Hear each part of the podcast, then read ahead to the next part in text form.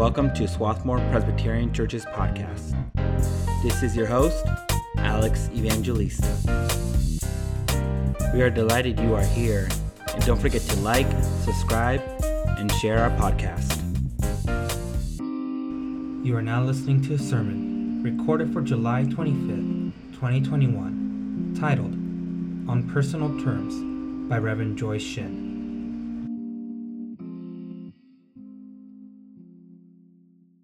Would you please pray with me? We thank you, God, for your desire to be close to us. We thank you for the word you speak to us, and let it draw us near to you so that we might live as your faithful children. Amen.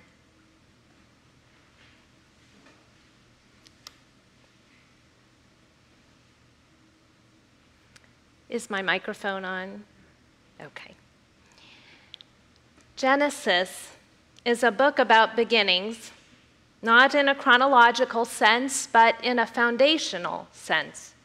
It speaks about the birth of the cosmos, the origins of humanity, the forming of God's people. Through story, Genesis raises questions that philosophers usually raise foundational questions about our existence, ontology, what we can know, epistemology, our freedom, philosophical psychology, and how we should behave, ethics. In this same spirit, the story we heard today from the third chapter of Genesis raises a foundational question. And in response to it, it offers a first principle. The question it raises is how are we to live in God's world? The answer it offers is in trust. We are to live in trust. Trust is the first principle of our lives. After all, God has just created the world and called it good. God has just placed the first human beings in a garden that God planted where rivers run and fruit trees flourish, a place that provides abundantly for everything they could possibly need or want. Here in the Garden of Eden, where there is nothing to fear, it makes sense that trust would be a first principle. And yet, even here, we find that trust becomes eroded. Sometimes we define trust as the opposite of fear and defensiveness. Given the world we live in, with all its dangers and disappointments, it makes sense that we would learn to define trust over against fear. In this story, trust erodes not because of fear of something scary that is out there that could happen to us, but simply because of our innate freedom. We are free to be curious, to question, to pursue any line of thinking we choose. No matter where we are, in the wilderness, under a totalitarian regime, or in the Garden of Eden, we are endowed with this innate freedom to think our thoughts. This is what happens in the story of Adam, Eve, and the serpent in the garden. A serpent who is crafty begins by casting a question. It asks Eve, Did God say, You shall not eat from any tree in the garden? And responding to the question, Eve says, We're allowed to eat the fruit of the trees. There's only one tree that we aren't supposed to eat from. Pursuing this train of thought, the serpent asks, says, You're not going to die from eating, that tree, from eating the fruit of the tree. You should try it for yourself. It could be a good experience, an eye opening experience. You'll know more about life, what's good, what's bad, what you like, what you don't like. Accepting this line of thinking, Eve ate of it. And she encouraged her partner Adam to do the same. He too took a bite. They tried it. because they were curious and because they could. Breaking this rule, like breaking most rules, didn't result in death. It resulted in the erosion of trust. In general, I consider myself to be a compliant person. I'm not a big rule breaker. Although I grew up in a house without a lot of rules, I knew very clearly what my parents' values were and what would please them, disappoint them, or cause them to worry. I remember clearly the first time I did something that went against what my parents expressly did not want me to do. Thankfully, this didn't lead to a life and death experience. I imagine, however, it was an occasion that challenged their trust in me.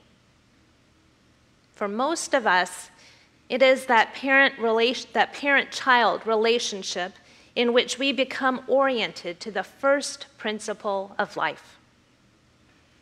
Children come into the world totally trusting their parents for everything. And still today, Whenever I see an infant sleeping soundly in the arms of a parent, no matter what may be going on around them, I am in awe of the trust with which each of us begins life. As we know, sooner or later in life, the trust with which each of us begins life will, to some degree, be challenged. Trust is fragile, it can easily erode. As children grow and their web of social relationships expands beyond their parents, their trust is placed in teachers, child care providers, neighbors, coaches, and pastors. Throughout our lives, we place our trust in numerous people, professionals, elected officials, private and public institutions. From time to time and to greater or lesser degree, we are let down by those individuals and institutions. And it causes the social web of trust to weaken. When power gets abused or when responsibilities are not met, it's understandable that we might be more conserving of our trust or more careful about where we place it. Recently, I read a book entitled A Libertarian Walks into a Bear The Utopian Plot to Liberate an American Town. The American town about which this book is written is Grafton, New Hampshire. Grafton first came to the attention of the author, Matthew Hongoltz Hetling, when he was working as a reporter for a regional newspaper and, and came across a story of a bear that ate a cat. Following this lead, he soon discovered that the small town of Grafton had made national news twice over the past 20 years. In 2004, as the site of one of the most ambitious social experiments in modern American history, the so called Free Town Project, and then in 2012, when a wild bear attacked a person. What he found was that these two seemingly unrelated events were connected. Interviewing local residents, he learned of numerous bear encounters about which he commonly heard people say that the bears were bold.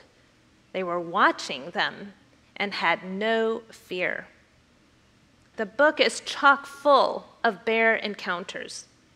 The more Matthew Hongoltz Hetling learned about the local residents' bear encounters, the more he also learned about the libertarian views that many of them held. Grafton is a place people come to in search of freedom, he wrote. In 2004, a critical mass of libertarians moved to Grafton to take part in a historic moment in libertarian political history the creation of a free town. The project was to liberate Grafton from governmental structures so that personal freedoms could be protected. With the Freetown project underway, Public funding for the fire department, the public library, and the schoolhouse decreased. Hunting laws and food disposal regulations were ignored. And not so surprisingly, the lack of garbage regulations, zoning regulations, and enforcement of building codes led to ad hoc solutions in which the local bears took intense interest. Matthew Hongoltz Hetling writes At the same time that the Freetowners were shaping the community into their liking, the town's bears were working to create their own utopia. In the end, the Freetown project failed. Some would say that too much infighting, too much pitting of neighbor against neighbor was the cause. Others would say that the high taxes, suffocating rules, and overbearing authorities made daily life just too hard. Circumspect about it, a community leader and longtime resident of Grafton, John Babiarz, reflected on why more people didn't grasp the merits of the libertarian movement which he so valued. The libertarian movement is more cerebral, if you will, he said. They lack the ability to deal with people at a human level. More cerebral, its view of utopia doesn't always appeal to people's emotional and social view of what society should be. There is a spark of insight into this observation. It is an insight that the author of Genesis fleshes out for us so that we won't miss it. In the Garden of Eden, the foundation, the first principle on the basis of which a free society can flourish, is trust. Trust, which is, to be sure, less cerebral and more emotional, is the essential condition for creating a free society. Without it, every attempt to create a utopia in which freedom flourishes will fail. The more freedom we desire, the more trust we must cultivate. In the scripture story we heard today, we see how vigilantly we must safeguard trust. For the erosion of trust in the Garden of Eden starts in the most subtle of ways. Before a rule was even broken, a line of thinking was pursued. This loss of trust in the Garden of Eden came about in the midst of the first theological conversation we find in the story talking together about God. The serpent and Eve treated God as an object about which to pontificate rather than a person with whom to speak. They talked about God rather than to and with God. In doing so, they put the trusting relationship between God and them in a precarious position. It became all too easy to misrepresent God even subtly, and thereby to distort profoundly God's relationship with them. It is the same precarious position in which we put other relationships when we talk about persons rather than to and with them. Not all such conversations erode trust, but we have to take care that they don't. Whenever I read this story in Genesis, I am especially moved by the verses that come later, in which God calls out to Adam and Eve. God is walking in the garden, enjoying the evening breeze, and wanting to be with them. God calls out to them Where are you? When Adam, who had been hiding from God, responds honestly, I heard the sound of you in the garden, and I was afraid. I felt naked and hid. God said, Who told you that you were naked? It is as if God were saying, Are you ashamed of yourself for some reason? Did you do something to lose my trust? You can feel the pathos in this story. God desires to be close to us, to be in trusting relationship with us. God also desires us to be free.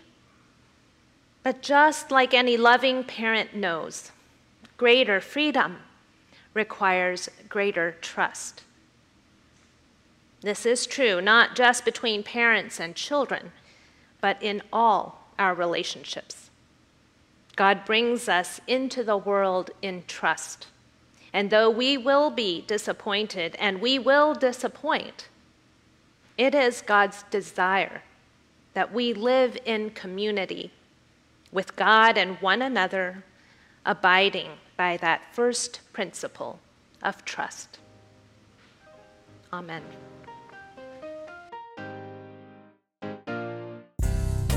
Thank you for tuning into this sermon, recorded for July 25th, 2021, titled On Personal Terms by Reverend Joyce Shin. We'll see you soon. May the peace of Christ be with you.